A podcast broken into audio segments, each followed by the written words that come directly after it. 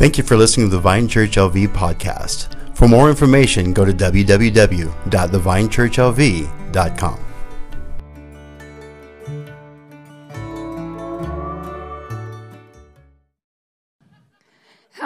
How's everyone doing this morning? You guys doing good? Woo, I appreciate it. I appreciate the blessed and highly favored. Thank you, Haas. Uh, any other textbook Christian answers? We'll take them all because they're all really nice anyway. You're the head, not the tail. We're above and not beneath. I love it. See, but that, that'll, but like that'll preach though. You know, like that's that's a great section of scripture. Well, I love you guys. I'm glad y'all are here. Those of you who are here, um, and happy Mother's Day to all you mothers and to all of you children. See, like the great thing about church is like some of us who like aren't uh, like we don't pay attention to calendars. These are good reminders of what's going on. Uh, My wife's like, you know, like last week, she's like, oh, what are we going to do for Mother's Day? And I was like, you know, at the church, and I was like, call my mom. Thank God someone brought that up because I wasn't even aware of what day it was. Uh, so, yeah, church is important. It keeps me on a calendar. Um, I'm sure some of y'all can can say amen to that as well. Um, that's also how I know if it's uh, leap day or not. Like when I find out if we're springing forward or or falling back or whatever it's called when the, the time changes. That's because of church. I know that. Otherwise, I would have no idea. Um Well, I'm glad you guys are here. Um, if you're here, it's it's because of because of a mom. Um, yeah, amen. Uh, I know that Mother's Day, like like my my mom mentioned, uh, my wife that'll come up in therapy. Uh, like uh, like my wife mentioned, um, what are you gonna do? You know, what are you gonna do? Uh, she acts like my mom. Um, No, she does, though. She's like, did you eat today? And I'm like, no. And like, did you brush your teeth? And I'm like, yeah, I did. But thank you for reminding me because sometimes I forget. Like, like all that textbook mom stuff. People say that about my wife a lot. They say uh, she was born a mom. And uh, it's definitely true. Um, I ain't mad about it. I'm enjoying it. Um, but uh, this can be, this can potentially be a hard day for mothers and for children. Um, and I want you guys to know that I'm glad you're here. Uh, we're grateful for each one of you. Um, Jesus is the answer for anything that we are going through. It's something we stand and we believe here as a church. And I do want to encourage you, though, that if you have a mother and if you maybe if there's stress going on between the two of you, that, that G- Christ would call us to reach out and love. And uh, even if it's awkward or maybe if it's uncomfortable, um, let your mom know you love her today. Amen. Um And just show that love of Jesus. Um, we've been diving in a series called Daily. Can you guys say Daily? Daily. Can you guys say it again? Daily. Oh, no one said it again. It again. No, but yeah, say Daily. Daily. We're going to wake up a little bit. Say Daily. Daily. Look to a neighbor and say Daily. Daily. I said say, little B. Screaming at Amelia. Dang. uh, Amelia's like, I'm going to sit somewhere else next week. Um I've had conversations with you. You can't say that. Uh, daily one more time. All right. Now, because we're not awake, I know the, the number one thing that a Christian pastor can say that'll wake a church up. Can we give a shout for Jesus? Welcome to service. Love you guys. I'm glad you guys are here. That intensity, let's just keep it. Um, because I'm really excited. When in doubt, look to little B, and she's going to tell you exactly where we're supposed to be on the crazy scale. Uh, those of you during worship here were like, oh, that's where we're supposed to be, right there. And so we dove right in. Uh, but we're doing a series called Daily. Our church is going through a series of transitions, a series of changes. And during this change, we felt as leaders, as preachers, as pastors, and just in my own personal secret place, that in a, in a, in the time of trial, we should always fall back to the basics. Um, you know, they say that, you know, the, the N F L professional football players, they run the basics every day. Amen? And that's no different for a Christian, that we have to constantly come back to the basics. And uh, it has never been the intention of this series for you guys to learn something new. It's been the intention to remind you and ask the question, are we still doing this daily? Or has the fire died down a little bit? Because if it's died down a little bit, it's a great reminder to go, oh yeah, and just fan the flame again. Amen. And so today we're going to be talking about a beautiful simplicity. Uh, Josh White wrote a song called "The Beauty of Simplicity," and I stole the title, and that's that's what this is. Uh, it's a beautiful song. I recommend listening to it because the point of the song is kind of the point of the sermon of, um, I think as Christians, in order to stay excited for God, we try to overcomplicate things. is in an attempt to, t- oh, I haven't had my mind blown recently. Well, like we talked about last week, the angels are before God and nothing's changing, but they're getting blown away every time they look at him. See, God actually is enough. So we attempt to go deep sometimes to stay excited for God. But Christianity is actually a very simple religion. It's a very simple relationship. I don't have to go crazy, deep, and and and and more and more thoughtful for my wife to know that I love her. You know, the relationship has to stay at the basics. It has to stay at the, the good mornings. It has to stay at the good nights. It has to stay at the dates. It has to stay. Those little basic things that got me my wife in the first place, I need to keep doing those things daily. And the same as with any real relationship, because if you have to, if you can only keep it by going higher and higher on a deeper and deeper fire, you will inevitably become a shooting star and fizzle out. Amen? But God is actually that good, and he actually is that beautiful. And there is beauty in the simplicity of who God is. And actually, we, we as Christians are called to never get past that point. Amen? Because no matter what I'm going through in my life, the answer is still Jesus. No matter where my struggle is, the answer is still the cross. No matter how big the devil may seem, Jesus is unchanging. And no matter how big my circumstance may seem, and I've been through a ton of things, but But this time, I don't know what to do. Jesus, just go back to the basics. Amen. Um, and so we're, we've been talking exclusively out of the book of Acts, Acts chapter two, and reading a section of scripture that showed what the body of Christ was doing when Jesus had ascended, when he had left, his Holy Spirit had come down, and now we are the church. And now what do we do as a community? And we see that the disciples and the apostles and the deacons and, and anyone else who has some kind of title that, you know, so I can feel like I have a title. Um, anyone else who has any other position in the church, um, they're doing things daily together. And they, they never get past that point. And even when they separate and even when they distance themselves. I've been looking at the book of Acts, and I've been reading it recently, just going ahead of this sermon series. And it's funny, there's a phrase, at least in my New King James and my E S V translation, that comes up a lot. And that word is daily. It comes up a lot in the book of Acts. Because it's like we said um, before, the book of Acts, you can translate that better to action. It's the book, it's, it's a verb. It's the book of the action of the apostles and the action of the disciples and what were they doing. Amen? Uh, but something else is going to come up today. Another word that you'll see a lot in the book of Acts is the word seemed. And what I mean by that is people were following God to the best they could. And sometimes in the Bible it said, well, they did what seemed best to them. Seemed best based off of the fact that I know God. And I know his will, and maybe the Holy Spirit isn't speaking clearly and loud right now in this moment, but but it seems like, because of the character of God, this is something I should do. And you see the apostles make major decisions in the Bible based off of the word seemed. And we're going to talk about that a lot today, because the reason they can make big decisions based off of what it seemed to be is because they knew a truth, that this faith, this walk, this relationship, it's simple. It's not overcomplicated. And I don't mean simple as in, like, sometimes like you're simple, simple-minded. I mean simple, and a little bit is actually a lot of bit enough for me. Amen? Amen. So we're going to read that section of Scripture. We're going to dive in. Where am I at in time? Because I, I, I lost track there for a second. Uh, we're going to go to Acts chapter two, verse forty-two. Can y'all say Acts chapter two? Say verse forty-two. And one of y'all who, like, already forgot, look to your neighbor and say, what was the verse again? And they'll tell you. Acts chapter two, verse forty-two. If we can do me a favor from now on, not have so many verses on one screen, because I'm I'm I'm, I'm intimidated by this. All right. You guys ready? Yeah. um, forty-two, and they continued steadfastly in the apostles' doctrine and fellowship and in the breaking of bread and in prayers. We are on week three out of five, and that was week one. The first thing the body of Christ did daily was spend time together. The first thing they did daily was pray for each other, eat with each other, right? Fellowship with each other, talk about Jesus with each other. Amen? Um, we can't ever get past that.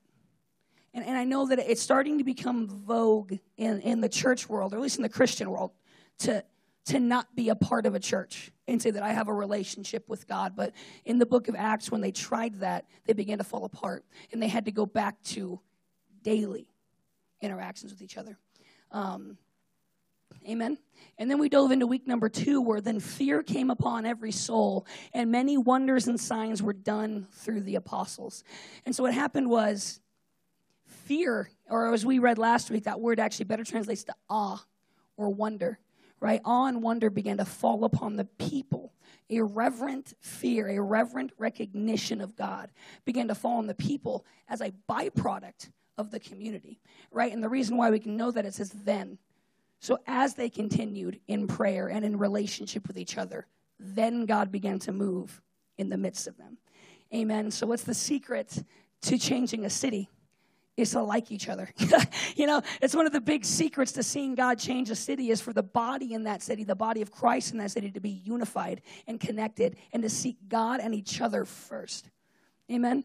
And once we have a healthy recognition of our love for each other and a healthy recognition of how big God is, we move on to what we're talking about today, which is simplicity. Um, what were the two greatest commandments?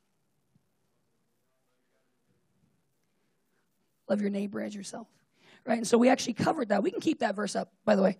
Uh, we actually, we covered that the past two weeks. We covered the people, and we covered our relationship with God, right?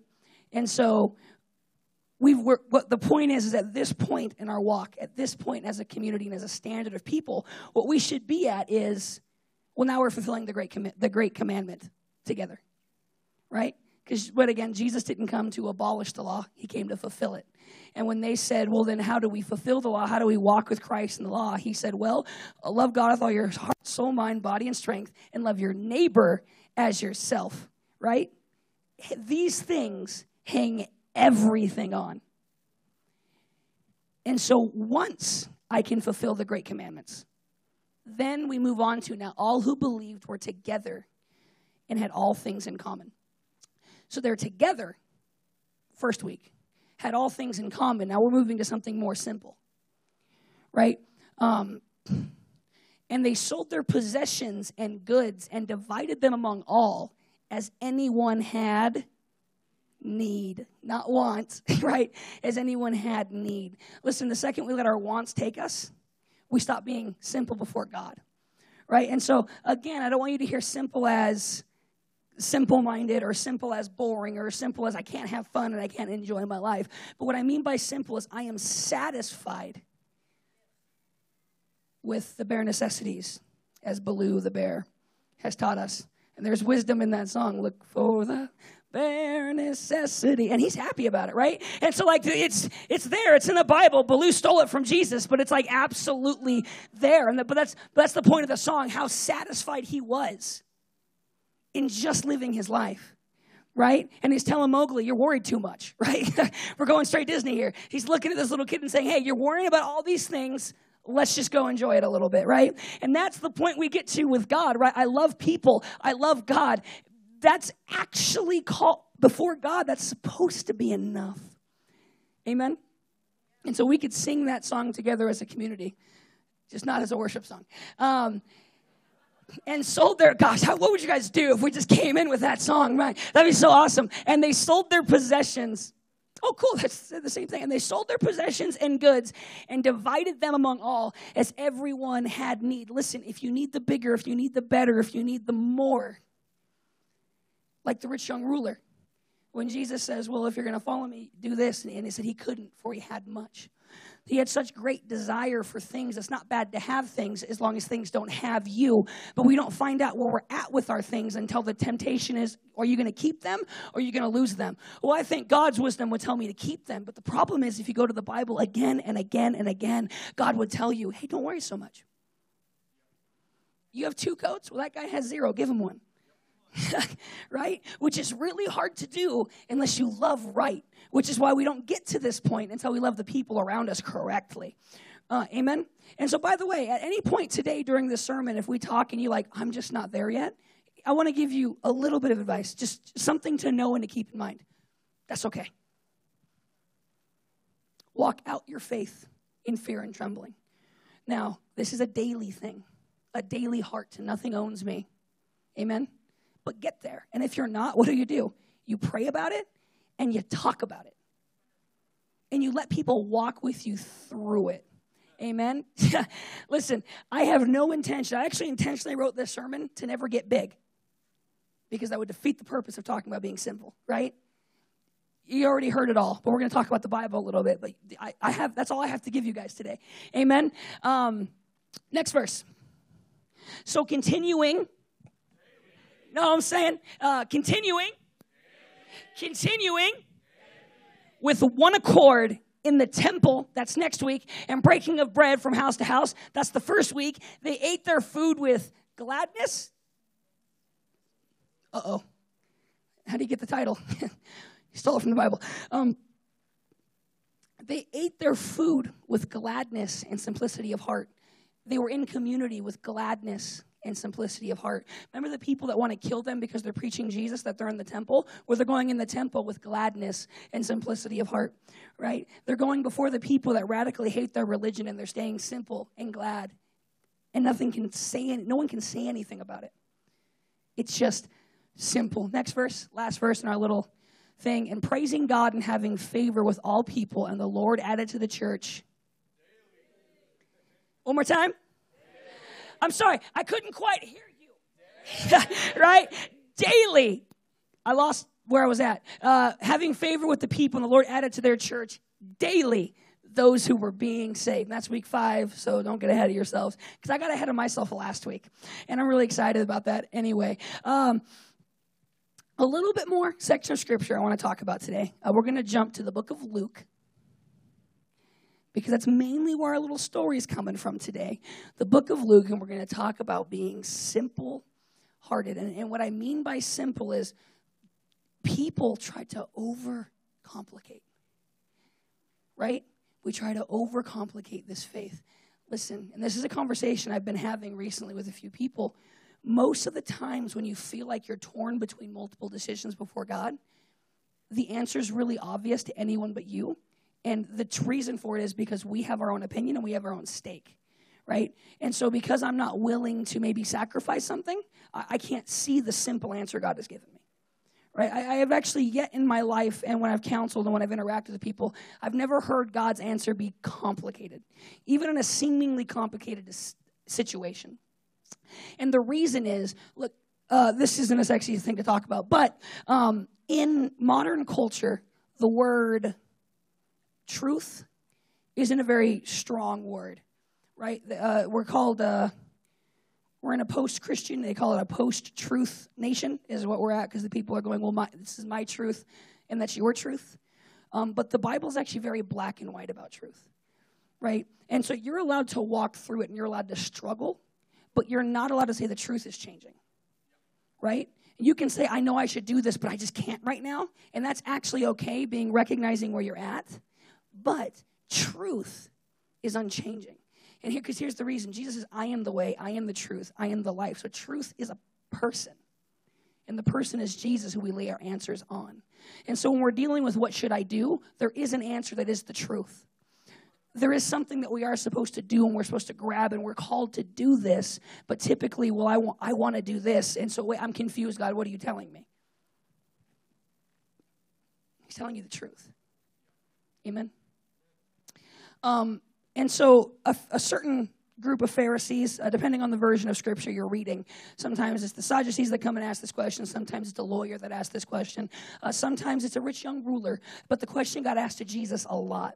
And Jesus, the question would be, if we go to Luke chapter ten, verse twenty-five, and we're going to read to verse thirty-seven. It's our main thing we're talking about today. And behold, a certain lawyer stood up and tested him. Who's him?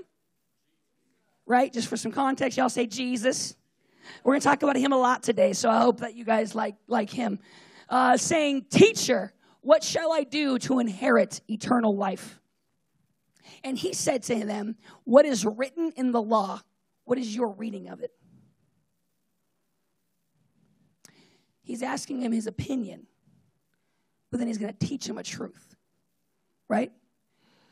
So he answered and said, you shall love your Lord your God with all your heart, with all your soul, with all your strength, and with all your mind, and your neighbor as yourself. And he said to him, oh, whoa. And he said to him, you have answered rightly. Do this and you will live. In some translations, what Jesus says is the kingdom is not far from you. He's saying if you continue down this line of logic, if you continue down following God like this, you will walk into the kingdom whether you know it or not. I mean, obviously you have to accept Jesus, but you don't realize you're this close to the kingdom. You're doing everything and believing everything right, but you're doing it for the wrong reason. And that's the only thing holding you back. Amen? But him wanting to justify himself, can I pause real quick? Um, if someone tells you, man, what do I do? And you say love, and then you say, well, what, but what about? You've already disqualified yourself, and you've already revealed that you don't have a heart to love that person.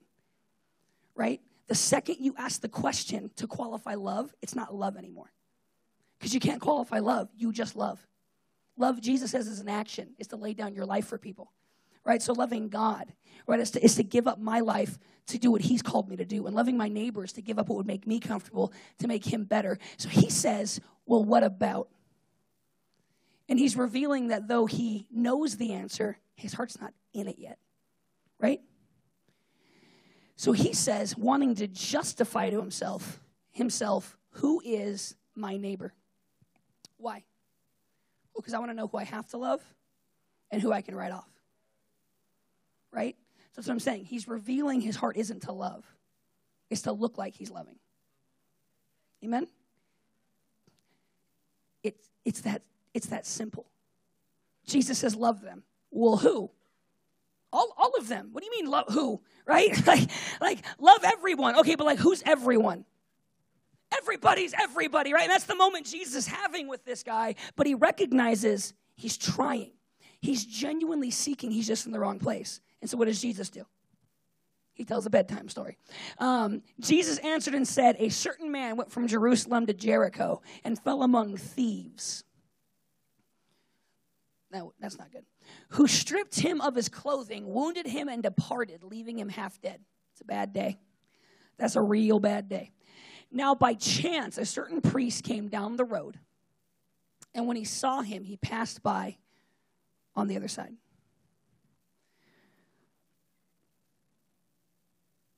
Likewise, a Levite, when he arrived at the place, came and looked and passed by on the other side of the road.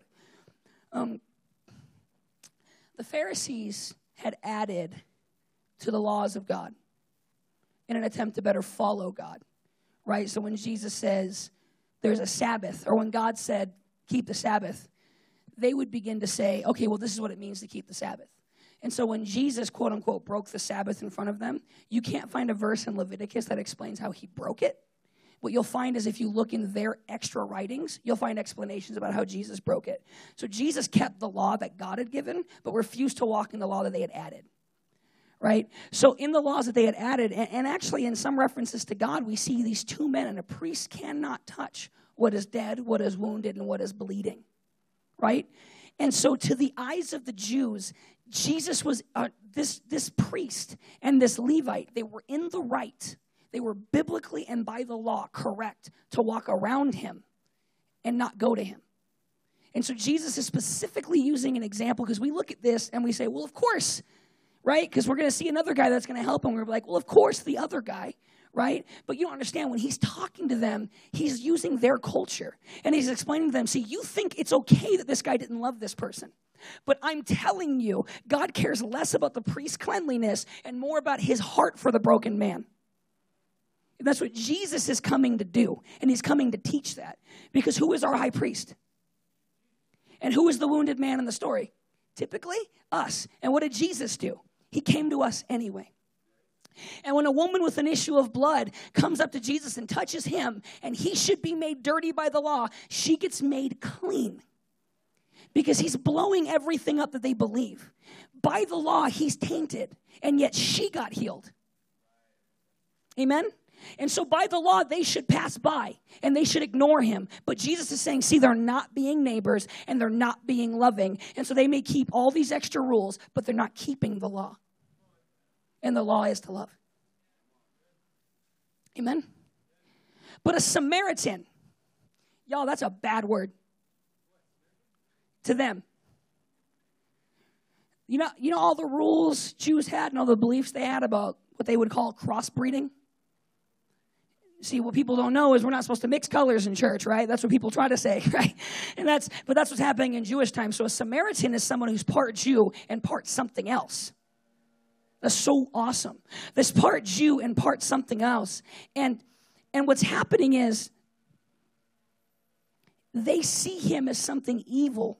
They see this guy as something wrong, and they keep them away, right? It, the Samaritans lived in an area called Samaria.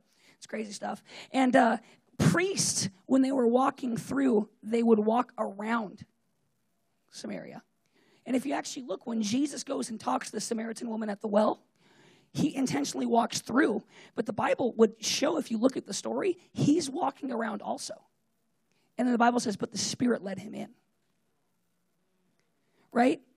Because Jesus was teaching them, this is the road you think you're supposed to walk, but here's the road we're going to walk. And he walks in because he's showing them something about love. So the Samaritan, who we're not supposed to like, who is dirty, who if you touch, you've messed up, why does he love a hurt person more than your priests and more than your Levites and more than the greatest among you? You from your own mouth are telling me that God would say love and love and love with no qualification. You just said that, lawyer. Then how come the priest has the right to walk away? He's shaking things. And he's making people angry, by the way. This story, this it's not, you ever listen to someone tell a story and you hate the story they're telling? And you hate the moral they're trying to give you? And you just get mad and you kind of, your ears shut off on you? Has it ever happened to you? It happens to me. Not in church ever, of course, but, but in other situations, right? Like, oh, you know what? No, go to any, just sit down and watch the political debates. Someone's going to say something you disagree with, and here's what you're going to do. Bow out. Just mentally bow out because you don't want to hear what this person has to say. Here's where Jesus is. And he's making some political and law statements they don't want to hear. And their temptation is to bow out. But a Samaritan, as he journeyed, came where he was, and when he saw him, he had compassion.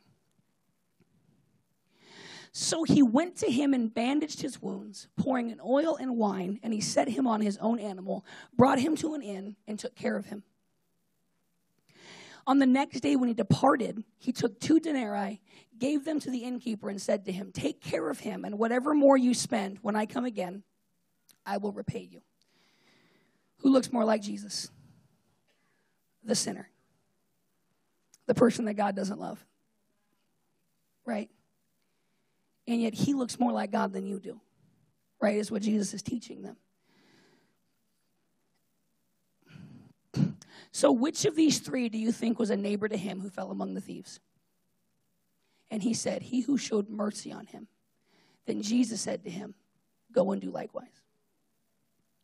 I would rather you be like a Samaritan than a priest. Go and do likewise, is what Jesus said. I would rather you act like the sinners that you say don't know God than the self-righteous, legalistic, religious church folk that push someone out the door because they don't like the way they dress, they don't like the way they talk, they don't like their backstory, they don't like where they came from. But here's the truth. The answer is simple. Would God love this broken person who walked through the door? So who should, should I love them as well? It's simple. But we, we love that, right? Because loving everyone who's broken is really vogue. It's really in. But, you know, God told us to, to give. And the answer is simple. So do you tithe? Even though you don't personally want to tithe? The answer is simple, right? Christianity, God's pretty, we had a debate when we were interns, me and teacher and my wife, and there was a big debate, and everyone had this argument, is God black and white, or is he shades of gray? And the debate got so big that our pastor at the time pulled everyone and put us in three groups and made us have a formal debate about it, right? With people saying shades of gray, and people saying black and white. And then pastor, the pastor looks at us and goes, hey, just see, God's going to teach us. He's going to confirm this to us. And that Sunday, the lead pastor of the church got up, and during his sermon said, and by the way, I just want you guys to know, God's black and white. It was awesome. And I looked because I was on the black and white side, and I was like, that's right. That's right. I win. Right? Because it was about winning back then and not about anything else. But, but I was right. Like, that's a fact. It's undeniable. It's an undeniable fact that I was right. Like, we go back. Was I? Was I? Okay. Um, he was there. He can tell you. Stand and preach it. No, I'm kidding. But, um, But but so God is black and white. God is very, he reveals. And so people try to say, what about the mysteries of God? And the Bible says, well, the mysteries of God are now revealed to his church. So even the things about God that people couldn't understand, even though he was always being black and white, now we get to know those too. Amen? Dear Lord in heaven, I pray for the last seventeen minutes and forty-something seconds of this sermon, Father God, that you would bless us, God, that you would teach us to daily lean on the simple things, God, to daily keep our minds on your truth, to renew our mind every day before you, and to recognize that, God, maybe the things that we thought we should pursue and maybe the things that have kept us from you, God, maybe we can set those things to the side and just live a daily life before you that would be blessed, that would be about people, and that would be about love, and that would be about knowing you more. And in Jesus' name I say, amen. So there's a big, like, philosophical debate that people, you hear people say it a lot. Um, they say it to Christians, right?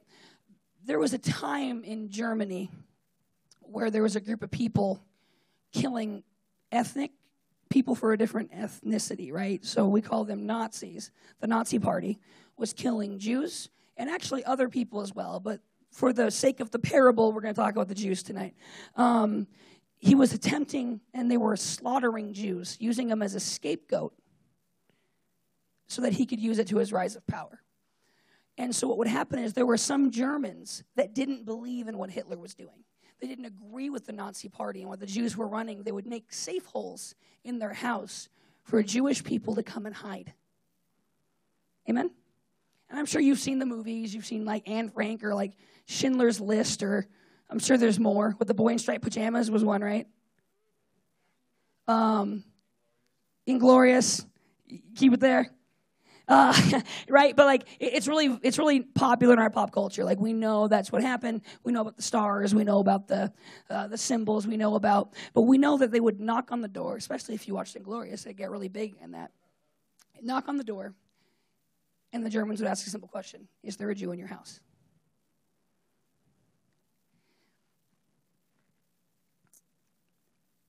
And so now, when people talk to Christians, they say, "Well, God says lying is a sin. So should you lie and sin before God and let the person die? Or do you, right? Or do you do what's right before God and tell the truth and let someone die?"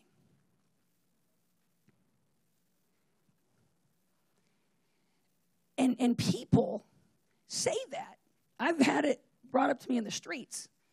Like, see how your religion makes no sense. And the answer is really simple.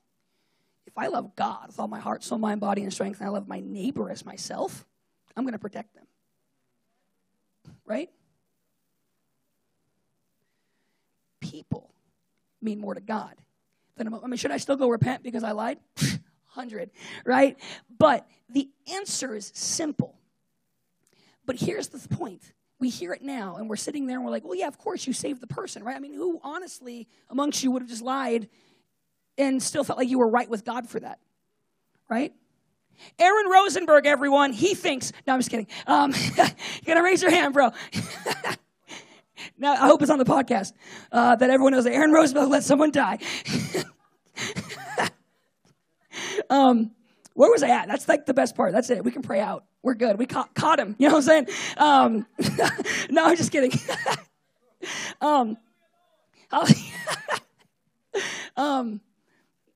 But putting God first. But here's the point. If you go back to that time in history, I'm sure it actually was a hard choice. Because if they caught me lying, they were going to kill my family also. So keep that in mind whenever we're in the middle of our thing.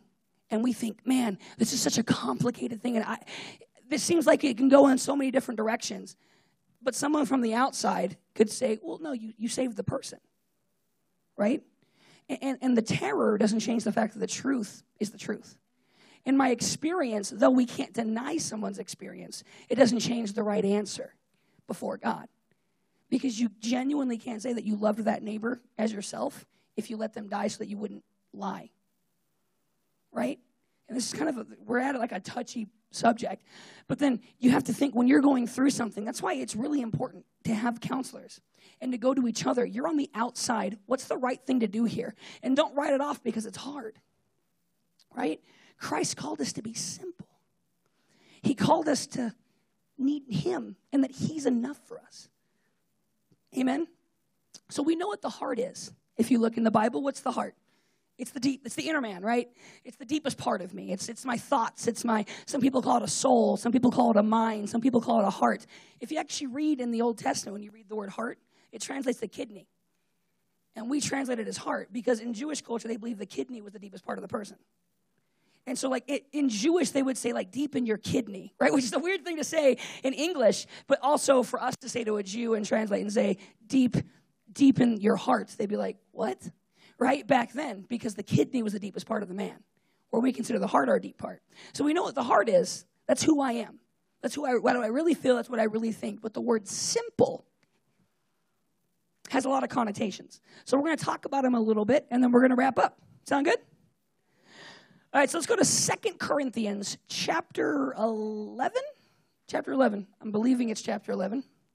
I've been wrong before. It's the first one on that list I gave you guys. In the New King James, please. Is it one twelve? It's hilarious. I was wrong. It's not eleven. I lied to all of you, and I apologize. Uh, Second Corinthians one, verse twelve. All right. For our boasting is this, the testimony of our conscience, that we conducted ourselves in the world in simplicity and godly sincerity, not with fleshly wisdom, but by the grace of God and more abundantly towards you. You'll catch something in the King James Version in particular, but this is New King James.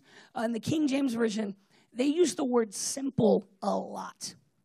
Uh, because the writers who have this text, they recognized what the book was trying to say. And there was, there was a theme. It was themed out as the word simple. But if we go to the N L T, we can see what this word simple means. Because um, they actually translated in the N L T this word correctly. Um, and so we say with confidence and clear conscience that we have lived with a God-given holiness. You guys say holiness? Uh, simplicity means single, singular, single of mind, and single of eye in the Greek. And so in this moment, he's talking about how we walked and lived before you guys with a holiness, right? Holiness, right? Righteousness is something I've given for free because I have Jesus. Holiness is when I walk and act like God would call me to walk and act like, right? And so what Paul is saying, we lived simple, as in we lived exactly like the Bible would call us to live before you. So one of the major definitions of the word simple is holy or pure, right? So they had a daily lifestyle of being holy and pure before God.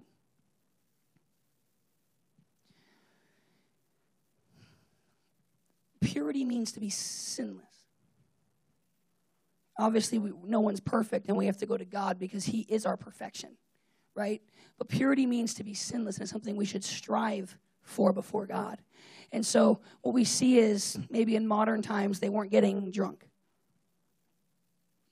In modern times, they weren't watching pornography or sleeping around, right? And, and though we just talked about love and how the, the great commandments lay on those things, we know that there are things that God doesn't like. And so in the name of loving him, I don't do those things. And what God loves is a man who, or a woman who's holy. And so I, because I know he loves that, I'm going to live like a man who is holy.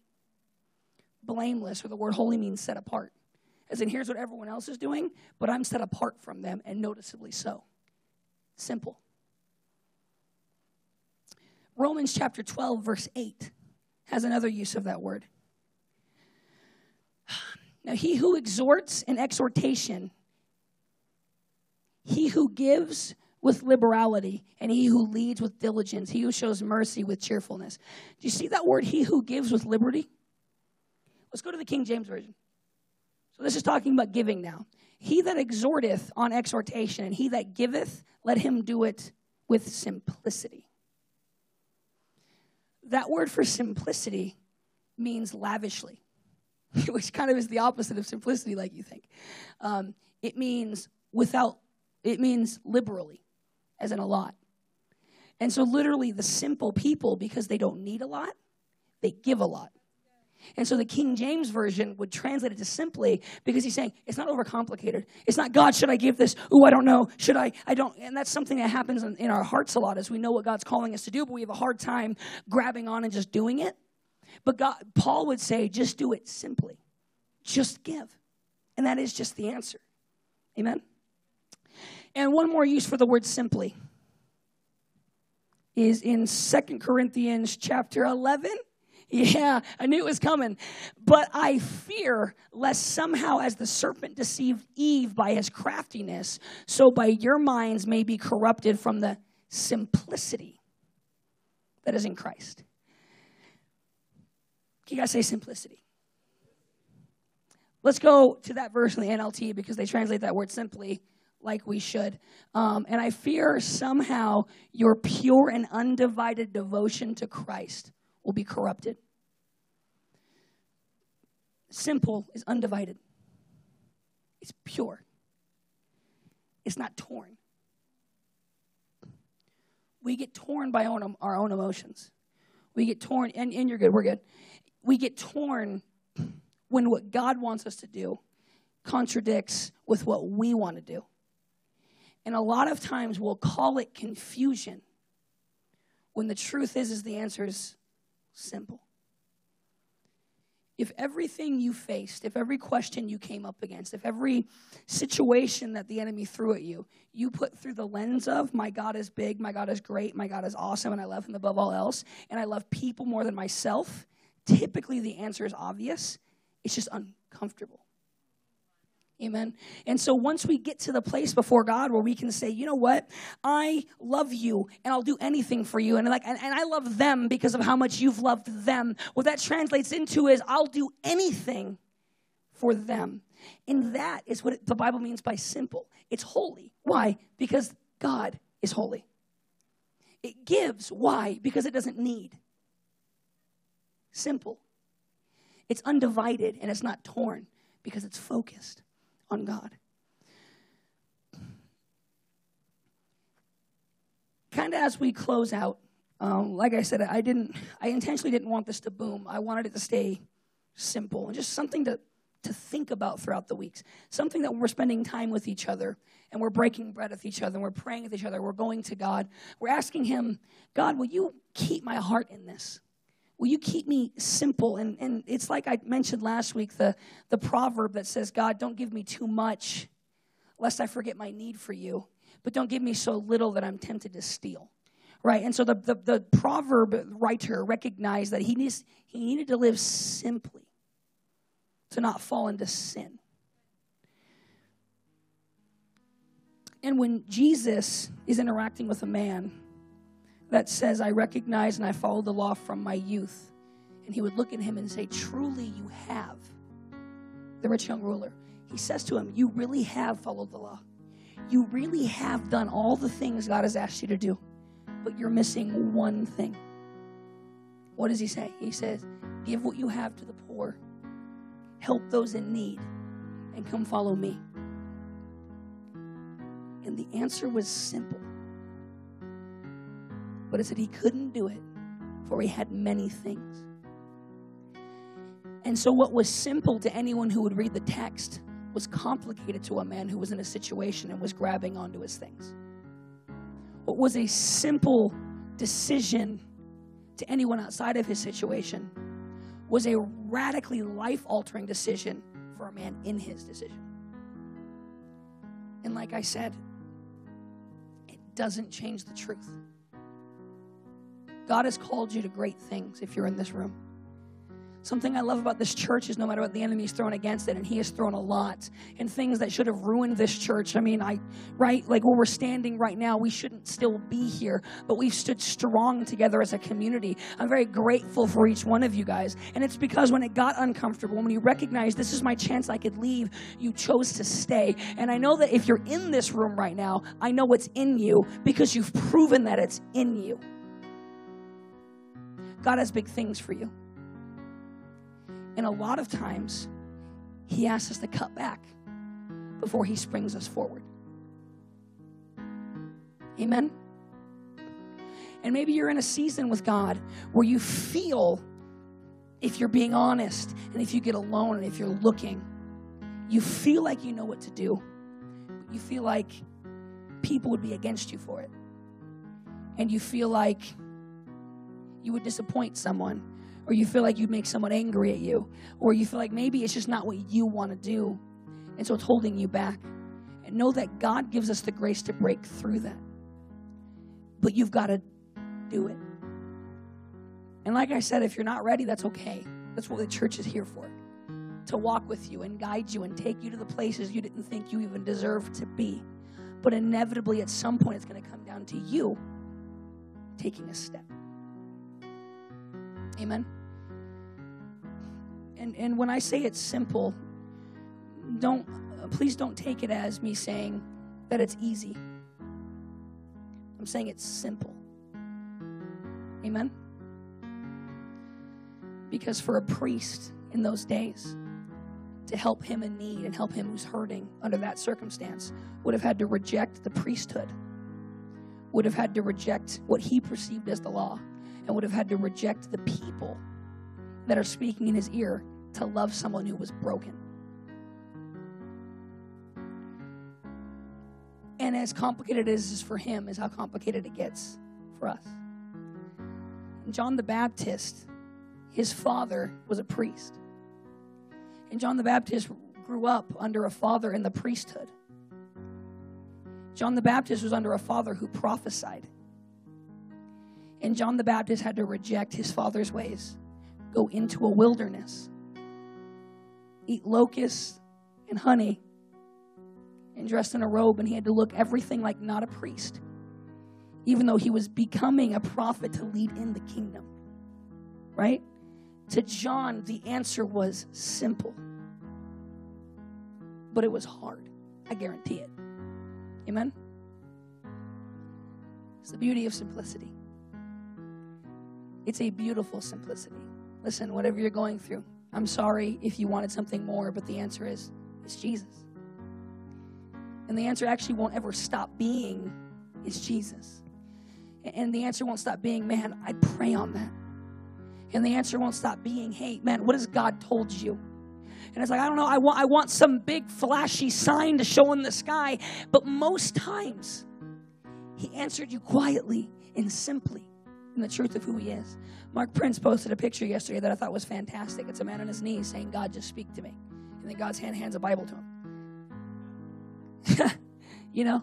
God, God, just, God, should I, should I take this job? It's a lot more money. And then one of your, co- one of your friends or a fellow church member says, "Hey, man, uh, I feel like God's, I really feel like God gave me a word for you uh, that He's going to do big things with you, and you, He's calling you to serve and step up." But the job would mean you can't take that job because of the serving, right? And, and so we go, "All right, God, I'm confused now. Confirm to me." But He probably already did. Amen. And God speaks. And he talks. But n- I've never had him talk to me the way I wanted him to. I, when people say, oh, the Lord spoke to me today, I've never met one person when I go, oh, audibly? No. Okay, so how did God talk to you then? Because, like, right? Um, God speaks to us in ways that maybe aren't the clearest to us. But it's only because of our personal circumstance. It's because of how we view things and how we see things that makes it seem complicated. When God told me to uh, step down at a position I was at, at work and make less money, um, I asked for a confirmation. I got like three, and I kept saying, okay, but, but a different one, God, right? And the, the, the truth was there, and the answer was simple. I just didn't want to embrace it. Amen. So, dear Lord in heaven, I pray for every person in this room. That, God, we know that you're enough for us. But God, we know it's you that sustains us and keeps us, Father God. The Lord, we know it's you that guides our path, and it's you that's the light to our feet, and it's you that's the lamp to our way, God. But we also know that you placed us and said, here is a narrow road and walk it, Father God. I pray we'd be simple and single-minded in our love towards you. That God, your word says that your love is close and your protection is for the simple-hearted, Father God. And I pray we'd walk in that. And know that we're protected and guarded and loved by you, Lord. God, help us to make the decisions we don't want to make in the name of living a life that looks more like yours, God. And God, may I not be a Christian for my own comfort, God, but may I seek you because I want to know you more. And because I want to fall deeper in love with you, God. And I want to build a deeper relationship, God. So help me love others like you love them. Help me to give and help us to give in a way that maybe we're uncomfortable giving, and to make steps that we've always found uncomfortable. But we know what you're speaking, God. Give us the courage and the grace and the faith to take those steps, Lord. And in Jesus' name I say, amen.